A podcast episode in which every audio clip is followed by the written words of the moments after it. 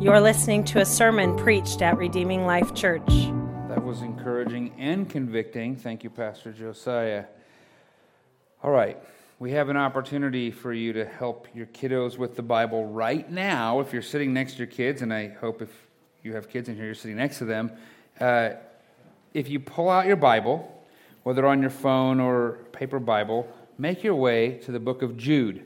And I would encourage that if you have your kids next to you, ask them to go there. And that might be tough. It's okay, it's in the New Testament. Do they know where the New Testament is? And see if you can show them and, and see if you can direct them to Jude. It doesn't have chapter numbers, so this one's a little tricky, but Jude verse 3. Help them to find the third verse and see if they can see where we are going to be reading together from God's Word. It's a great way to help disciple your kids as we go to help them to get comfortable with the Word of God. I would encourage, if they have one, if they're a little older, some of the little kids, this might be tough, but if they have a full Bible, to bring their Bible and get in the habit of finding it in their own copy of God's Word. At this point, I'm lots of pages turning, which is great. At this point, it should be pretty obvious. We're going to Jude chapter 3. So I'd like to start with the reading of this. What was this? Verse 3. I just said there are no chapters in Jude. I heard a kid and a parent and a kid all go, verse 3, which is wonderful. Okay. Um, Jude, the only chapter, verse 3.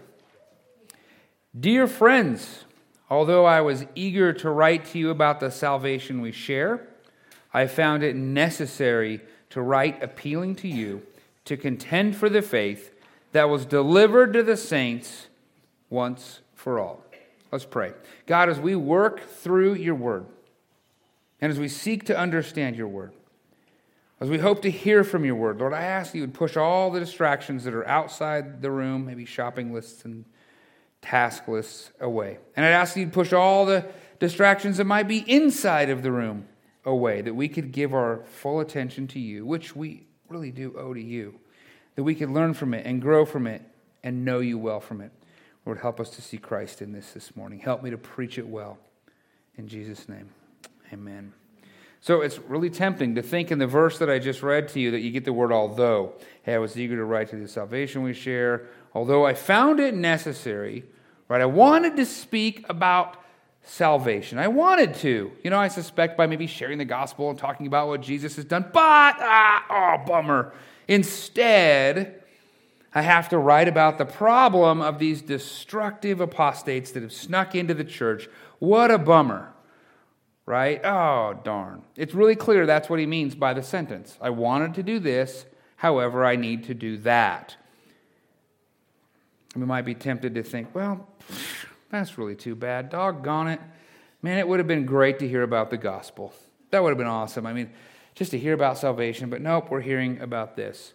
But we've been in this one page letter for now, this is the fourth week. We've been reading it and we've been studying it, and I hope you've been reading it outside of here. I've been reading it almost daily, every day this month, and I can assure you of this.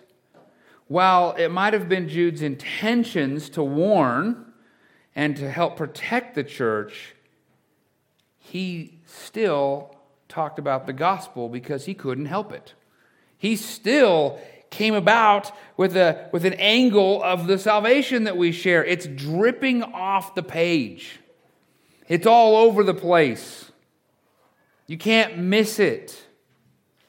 It's loaded in every sentence. And unfortunately, if he didn't have to talk about the, uh, the gospel, excuse me, if he didn't have to talk about the apostates that come in, we probably would have had one of the greatest expositions of the gospel ever. But he ended up having to talk about this other thing. But that does not mean that he didn't talk about the gospel. When the gospel shapes how we think and, and how we view the world and how we understand life and how we understand God, and when we understand everything, and also because we're just overflowing with the gospel, then we can't help but to just pour the gospel out everywhere. It just comes out. Knowing the gospel well leads to living the gospel fully, which naturally leads to proclaiming the gospel boldly and all the time. That's what's happening with Jude. So I'd like to just show you. I'd like to, I'd like to run us through a quick survey of how Jude has still ended up showing us something about the salvation that we share. He still ends up talking about the gospel of Jesus Christ. It's in here, and I'd like us to see it. Now, here's the problem. I had a couple different ways to do this. I had, it's kind of a conundrum. Do I work through Jude's letter in order, in a linear type way, like let's look at this, and then let's look at that, and then here it is again, and then here it is again? Or do I take the gospel and then show you where the verses plug into it? Okay, there's pros and cons to both. If I go linearly through it, we're going to hear about the fall, and then we might hear about uh, restoration, then we might hear about redemption and salvation, then we might hear about creation, and then the gospel is going to be all jumbled up. But the order of Jude is going to be correct. But if I do it the other way and I say, let's go about the gospel, then all the verses are going to be all jumbled up and it's going to be confusing what the flow of Jude was. Pros and cons to both. How should I go about helping us see this? So, you know what I decided to do? We're going to do both. let's start with the linear approach. Let's go through this kind of just in order, okay? So uh, um, hopefully you have your Bible in front of you. You can kind of skim each verse as we go. But verse 1, in verse 1, Jude says that he's a servant of Jesus Christ. He's indicating that Jesus is the master. And the letter itself is written to those who are called.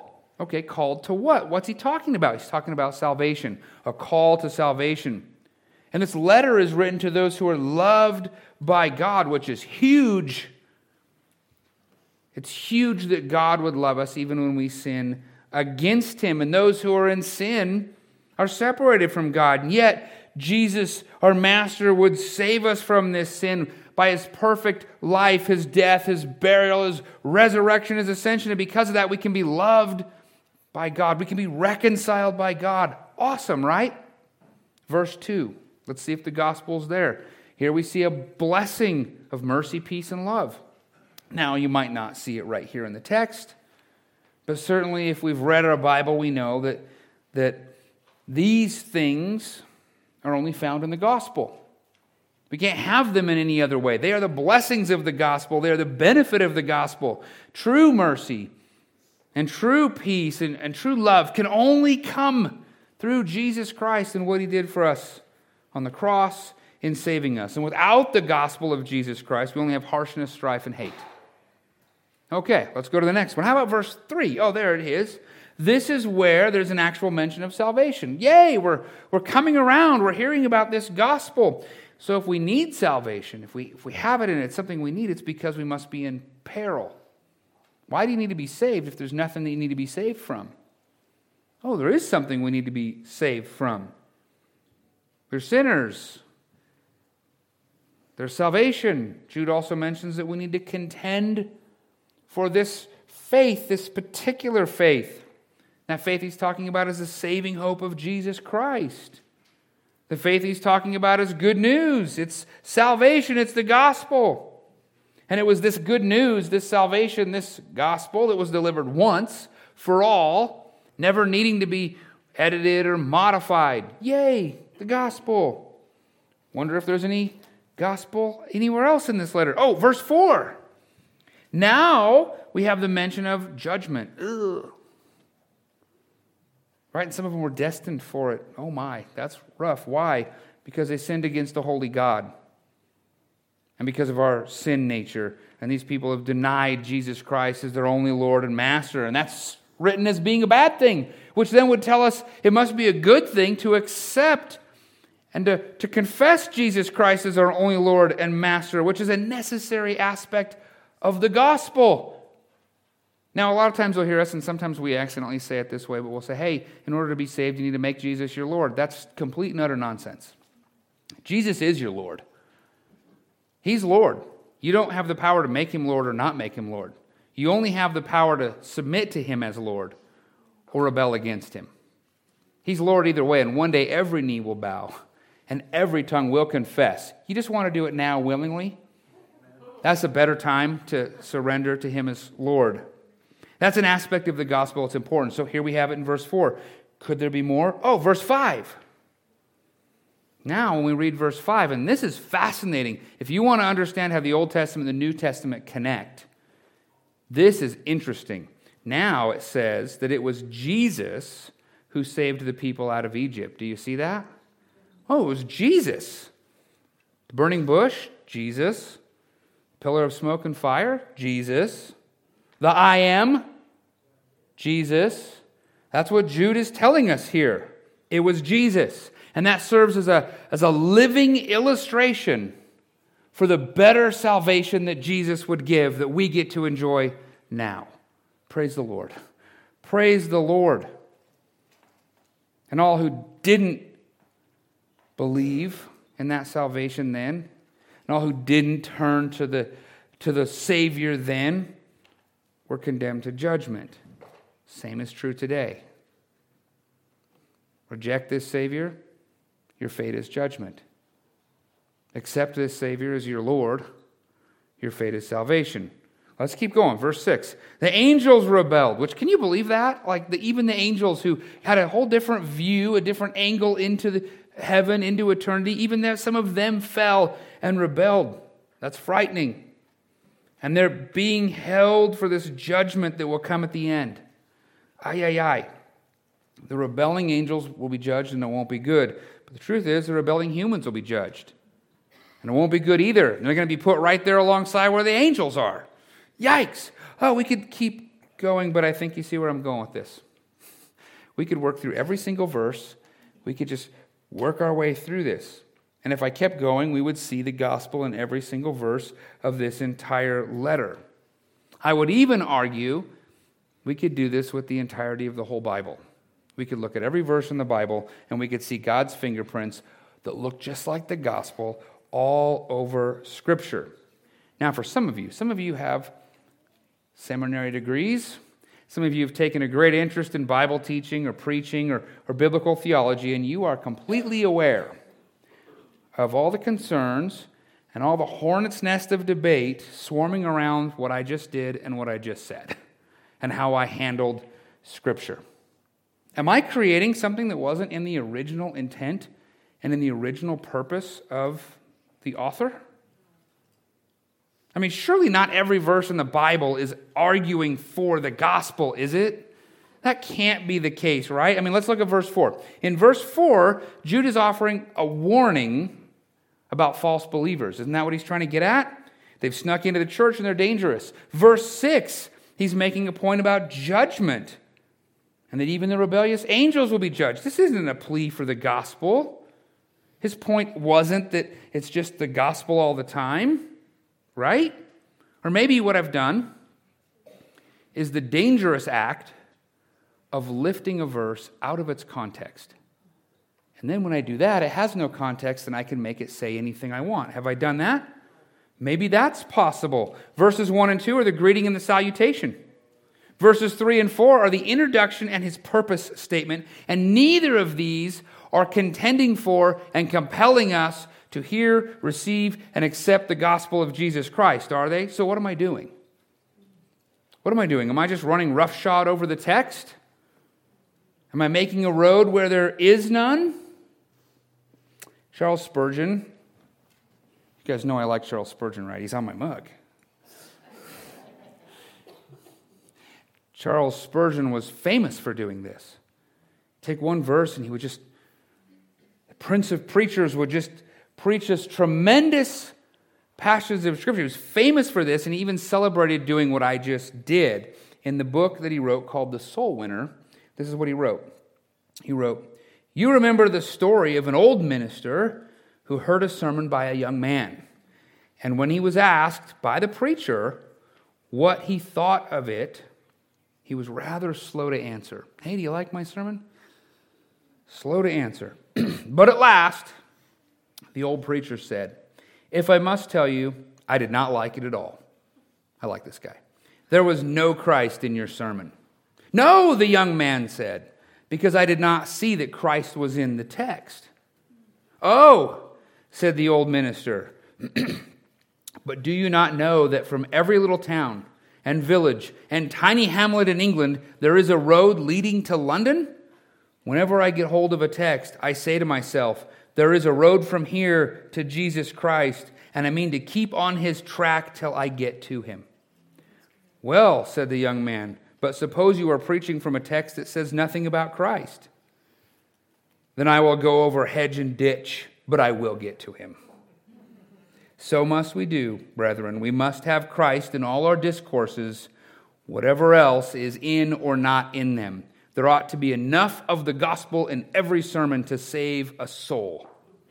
That is a tall order from Charles Spurgeon, and, and one that I hope we do here. I don't know if we succeed every week, but we sure strive to. Here's the question Is this what I'm doing? Am I going over hedge and ditch to get to the gospel? Am I making a road where there is none?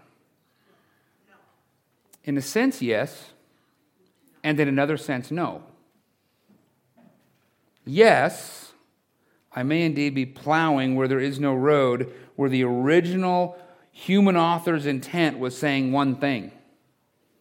He wasn't intending to say what maybe I said. And it's important that we don't read things into the Bible. It's important that we don't take things out of the Bible. We don't want to make the Bible say more than it says, and we don't want to make the Bible say any less than it says. We need to be very careful here.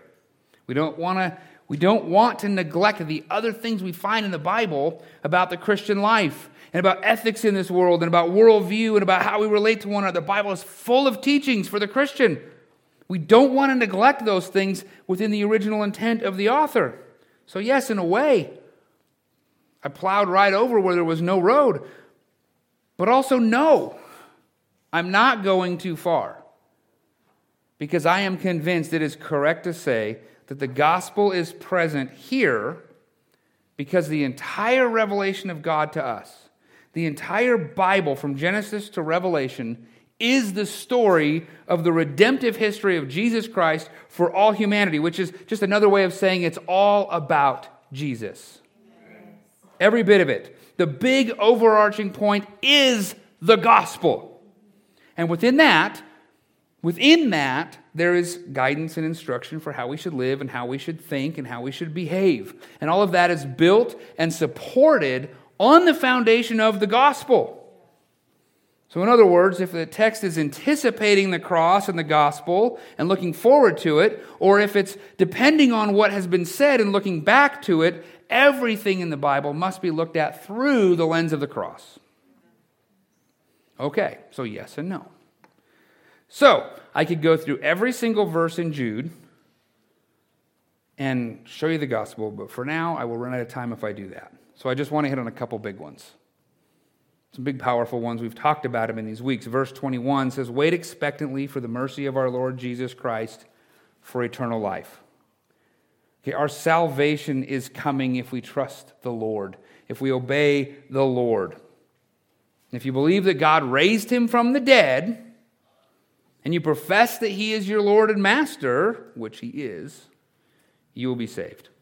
This is undeserved mercy. We call this grace. This is how we get eternal life. This is what we hope for and wait for expectantly, which is what that says. Verse 24. It says, Now to him who is able to protect you from stumbling and to make you stand in the presence of his glory without blemish and without glory. This is the one he's going to be praising to. Who is this one he's talking about? Nobody other than Jesus Christ, the Lord himself, who will protect us and care for us and carry us. Do you hear it? It's only Christ that can make you justified. Okay, what is it to be justified? Being justified means you stand in the presence before the Lord without blemish, without having to be punished. You would be totally crushed and totally destroyed in the presence of God if not for Jesus being totally crushed and totally destroyed for you. It is only by Jesus Christ this can happen. Praise the Lord. He's the one who can keep you from stumbling. He's the one who leads you. He's the shepherd whose voice you recognize, who he leads you out and you follow him. And he has promised that he will not lose any in his flock. This one. You hear the gospel in this. Not just that you were saved, but that you are being saved as he's leading you and protecting you and guiding you. And you will ultimately will be saved when you stand in judgment on that great day. We have salvation now we have it carrying forward, and we have our hope in it in the last day. Praise the Lord. Now, that's just kind of how we could go through some verses and see the gospel. I also told you we could go through it thematically. Right? And there's there's a few different ways we could do that. I'm going to take the gospel in some categories, four of them, commonly known as like creation, fall, redemption, restoration, these big themes. I'm not going to go through this in great detail, uh, but I'm going to give you the verses, and I want to encourage that you can go through it. If you're taking notes, great. If you want to watch the video later and come back to it, great. Okay, where do we see the creation or God's design in the first part of the gospel? Verse 6. There are some other places, but verse 6, you can see it. Where do we see the fall and sin and judgment because of sin? Well, that's pretty much the whole letter. That's verses 4 through 19. Like we've been talking about that for weeks, right? Verses 4 through 19, it's everywhere there. First one was verse 6. I see people madly taking notes, which, praise the Lord, you're doing that. Let's be people who really are dedicated to the Word of God and study. Verse 6 was the first one, creation. Verses 4 through 19 is, is the fall, ramifications of sin and judgment, and the judgment to come. Uh, where do we see the redemption of Jesus Christ? Where do we see that salvation piece? You see it in verses 1, 3, 5, and then 20 through 25. Salvation's right there. Jude is talking about salvation. And where do we see the restoration and sanctification? Like the, the stuff as we head to glory, as this, this restoration, this beautiful picture. Are you ready? Verses 1, 2, 3, 5, 20, and then 24 and 25. I mean, the gospel's just all over the place. And we've been talking a lot about the gospel. I need to say this to you. It is absolutely important that you know that you need the gospel. That's why we point out that we're sinners. That's why we point out that we can't do it ourselves. That's why we talk through this. But knowing you need the gospel is not the gospel. Okay, it's important that you know what the gospel is. That's why we talk through it. That's why we teach it to our kids. That's why we understand it. But having those facts about what the gospel is in your mind are meaningless if you don't believe it, live it, and trust in it, hope in it. You've got to believe it, and you've got to follow Jesus, or none of this means anything. Do you believe it? Do you believe Jesus lived a perfect life? Our translator right now is confused because I'm off my notes.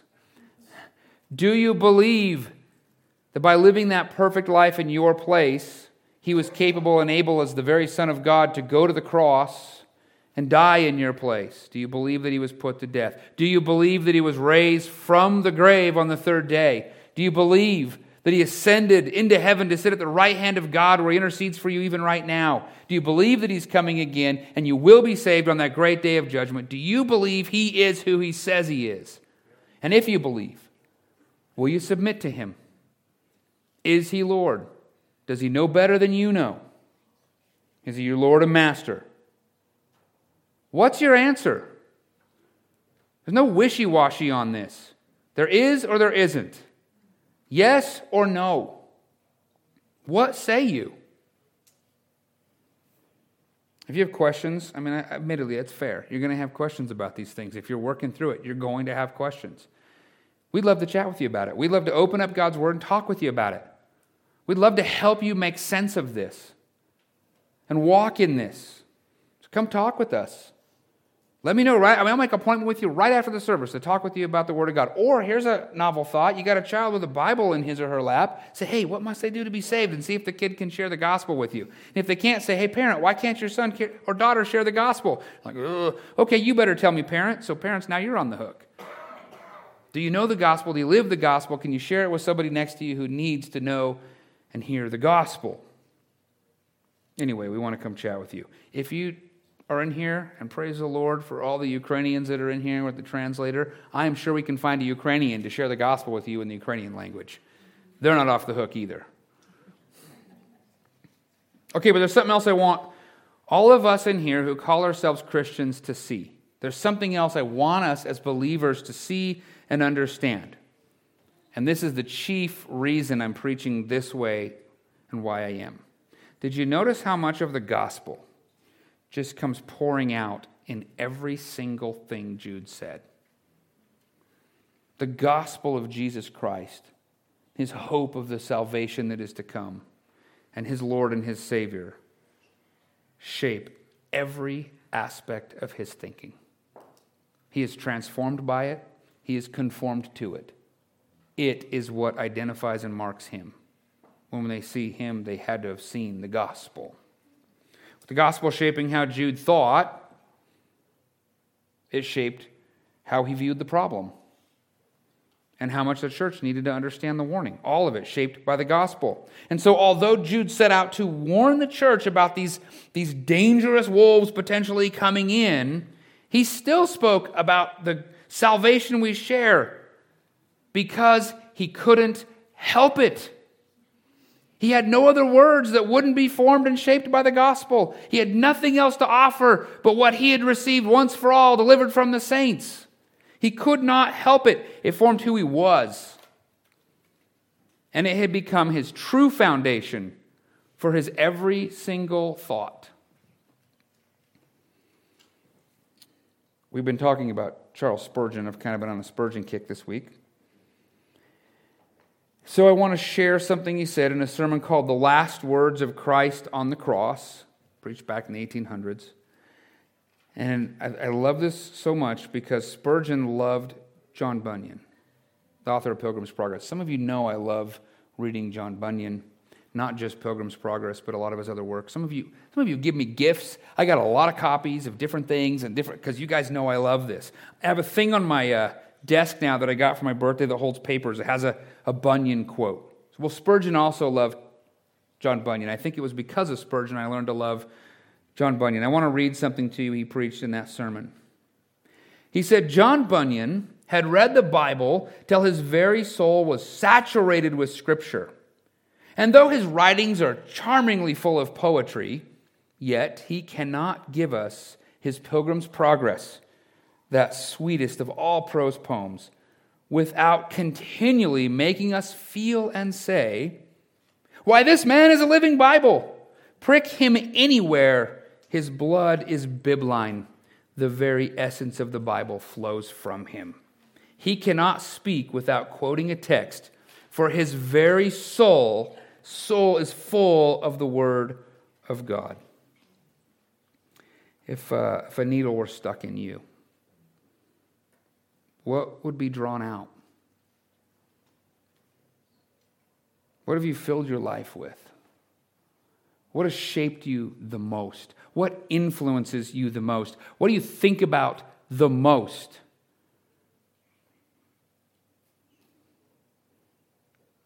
What do you worry about the most? Because what you worry about shows you what you might need the most. What fills your soul? What pours out of you? When you speak, when you talk, what's the topic you want to speak of the most? What runs through your veins? What drives all your thoughts? If we put a needle in you, what would come out? Now, I wish I could say I was like John Bunyan and I just bleed bibline, Bible blood. I wish. I hope. I'm not there yet, but I really want to be.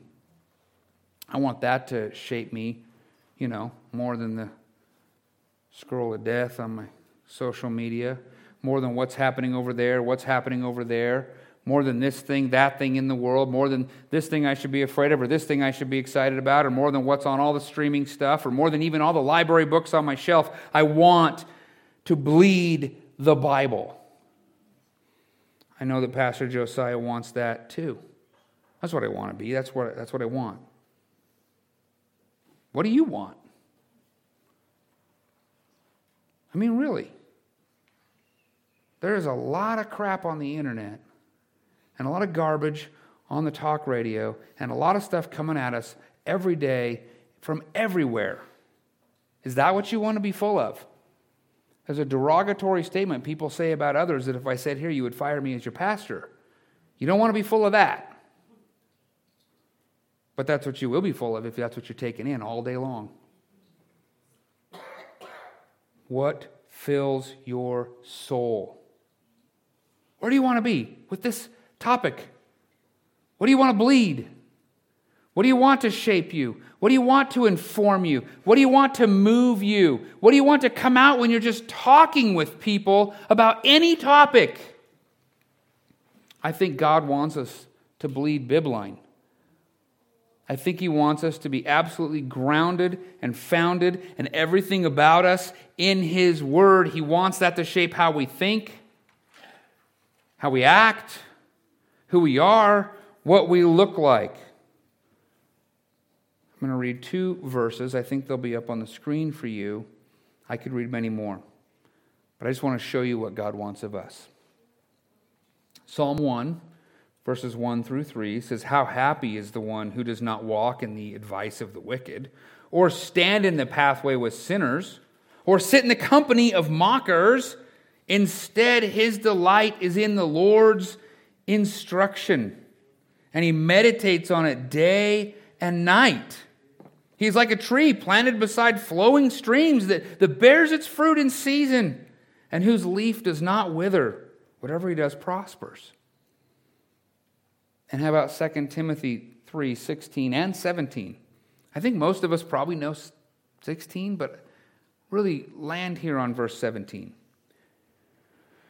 2 Timothy 3 16 and 17 says, All scripture is inspired by God and profitable for teaching, for rebuking, for correcting, for training in righteousness, so that, okay, for this reason, for this purpose, so that the man of God may be complete and equipped for every good work. The gospel must shape how we think. And it has to shape our view of the world around us. And it has to shape how we understand life because God is the giver of life. And it should overflow from us. It should come out of us everywhere. Knowing the gospel well leads to living the gospel fully, which naturally leads to proclaiming the gospel boldly and all the time. And it's good for us. It's where we find delight and joy and meaning and purpose and understanding and hope and love. And knowing the Word of God glorifies God. So, seeing how Jude was shaped by the gospel of Jesus Christ should challenge each and every one of us to be shaped by the gospel of Jesus Christ. So that even when we're talking about other things, even when we're doing other things, thinking about other things, everything that we're doing can just pour out the gospel that it's the undergirding of everything that we do, so that in all that we do, we are worshiping and glorifying the Lord. Would you pray with me? God, I, I speak for myself, Lord. I want to know your word better, and I'm sorry for all the times I've just wasted all the opportunities when I could have studied, when I could have sat at the feet of a good teacher, when I could have spent some time more in your word, but I was just too rushed and where I got stuck in the scroll of death on my phone. Lord, I am sorry for the wasted opportunities that you gave me to know you better. Help me, help me to be better about that, Lord. I speak for the church. Help us to be a church that is truly dedicated to your word, who is intent on knowing you. And, and Lord, help us be a people who are shaped by you and not all the competing voices coming at us. At this point, Lord, voices we think might not even be real. Election voices with motives, and media voices wanting us to watch one more minute of the show, and commercial voices wanting us to buy their product, and friend voices who may be well meaning or manipulative. And all the bombarding voices, Lord. God, keep us from getting confused by those voices, and especially, Lord, do not let Satan's voice creep into that mix. But let us hear the voice of Jesus Christ and know him and follow him and find delight in knowing you and joy in knowing you. Lord, let us be people of your word that when people see us, they go, man, that, that person knows the Bible. Man, that person, everything that person says seems to be rooted in God's word. And that person, that person really loves Jesus. Lord, let us be those people. And God, we're going to need your help because we are addicted to all the other voices. Help us break that addiction and know you well. And Lord, please help us see the gospel in every word of your Bible. And help us turn to it And Lord, for any in here who are just starting to understand that you are the only Lord and Master, and they haven't yet surrendered their lives to you, help them to surrender your life and trust you, because that's a big leap for some people. And it's a miracle for all people. So, God, I am asking you would do that work. And Lord, all of it would be for your glory. It's in Jesus' name. Amen. We'd love to have you as our guest. For more information, visit redeeminglifeutah.org.